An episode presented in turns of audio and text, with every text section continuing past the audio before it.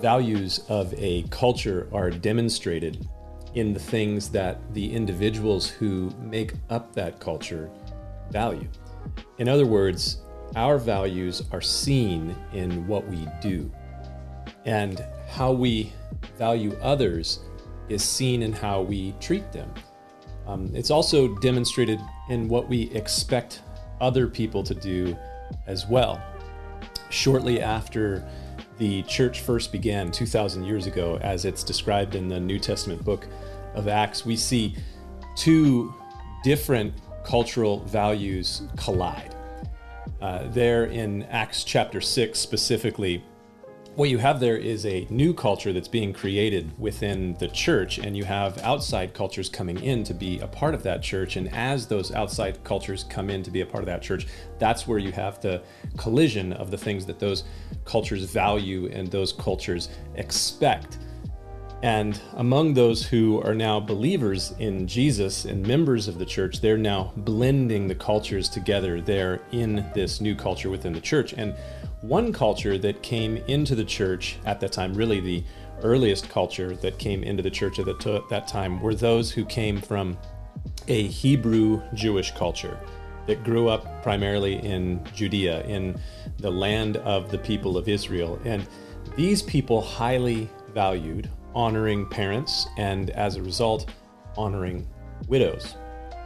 And that was directly related to the Jewish law, the law that they had grown up under there within their land, which repeatedly called upon the people of the culture of Israel to take care of the potentially oppressed minorities among them. You see this in the exhortations to the Jewish people in the Old Testament of Scripture to defend the cause of the foreigner, the widow, and the orphan.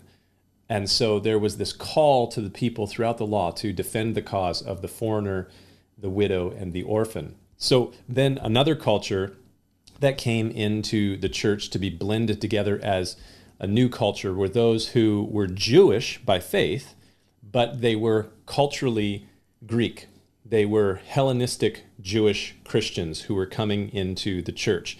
They, they had that Jewish faith, so they had uh, a common faith that they were coming from as the Hebrew Jewish individuals who were coming to the church, but their culture was significantly different. And of course, this causes a conflict. This causes a problem because you have the values of one culture and you have the values or the lack of values of another culture, and those things collide. And you can read about it in Acts chapter 6, where we see it really demonstrated through a problem that came about in the church having to do with widows. Now, we're in 1 Timothy chapter 5 this morning, and the first half of the section deals with how the church is to deal with and take care of widows within the church. So it's not it's not specifically dealing with what was happening in Acts chapter 6. This is many years later the church has moved beyond the land of Israel. It's gone into the Roman world into a predominantly Hellenistic Greco-Roman culture where these values for those minorities, the foreigner, the widow, and the orphan, they weren't as much ingrained into the culture. But the church is seeking to continue that because these are the values of God. The values of God are demonstrated through the Hebrew law, through the Jewish law. And so God is still seeking to move these values into his church. And we see it here in this passage in 1 Timothy 5. And I don't necessarily want to talk about widows, but I do want to talk about something that we see right after Paul is speaking about widows and the way that the church ought to value them or expect others to value them. And he says this really powerful word, but if anyone does not provide for his own, and in the context, it's talking about providing for those in one's family that might be a widow, but it's a much bigger exhortation. But if anyone does not provide for his own, especially those of his own household, he has denied the faith and is worse than an unbeliever. Those are really powerful words, and they demonstrate the important cultural value or the cultural expectation of those who are followers of God, those who are followers of Jesus, those who are members of the church who are Christians. It's the value and an expectation of male responsibility. That's what's clearly seen in this verse. The, the language is so very clear. If anyone does not provide for his own, it's masculine, especially those of his household, masculine, he has denied the faith and he is worse than an unbeliever. And in um, some translations, it doesn't just say he's worse than an unbeliever, it says he's worse than an infidel. You see, not only is our culture demonstrated in what we value, but our faith that we trust in Jesus, that we're a part of his church, we are his followers. It is demonstrated in what we value, it's demonstrated in what we do. So, male responsibility. Our modern Western American culture does not appear to expect much in the form of responsibility for men, or at least until they're much older. We, we've kind of shift the time at which we expect guys to take responsibility and grow up.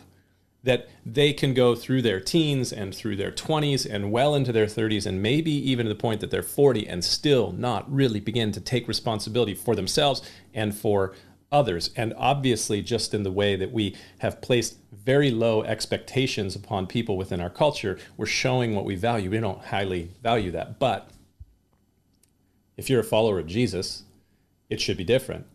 And this is why Paul was writing this to Timothy, who was pastoring a church in a city called Ephesus. And Ephesus was a very Greco Roman, Hellenistic world, just like the world of our day and its philosophy and its worldview.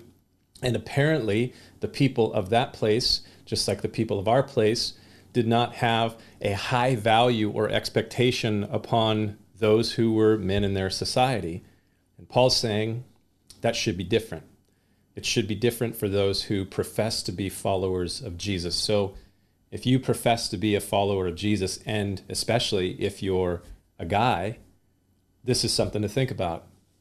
That the scriptures call upon you to take responsibility for yourself and for those that are nearest to you. And if that taking responsibility for them means that you find ways to provide for them and take care of them, then that's certainly what you're called to do. This is what is in line with the values that God has. And so he calls us to be like him, to be godly in this way. Something to think about as you drink your coffee this morning. We'll see you next time.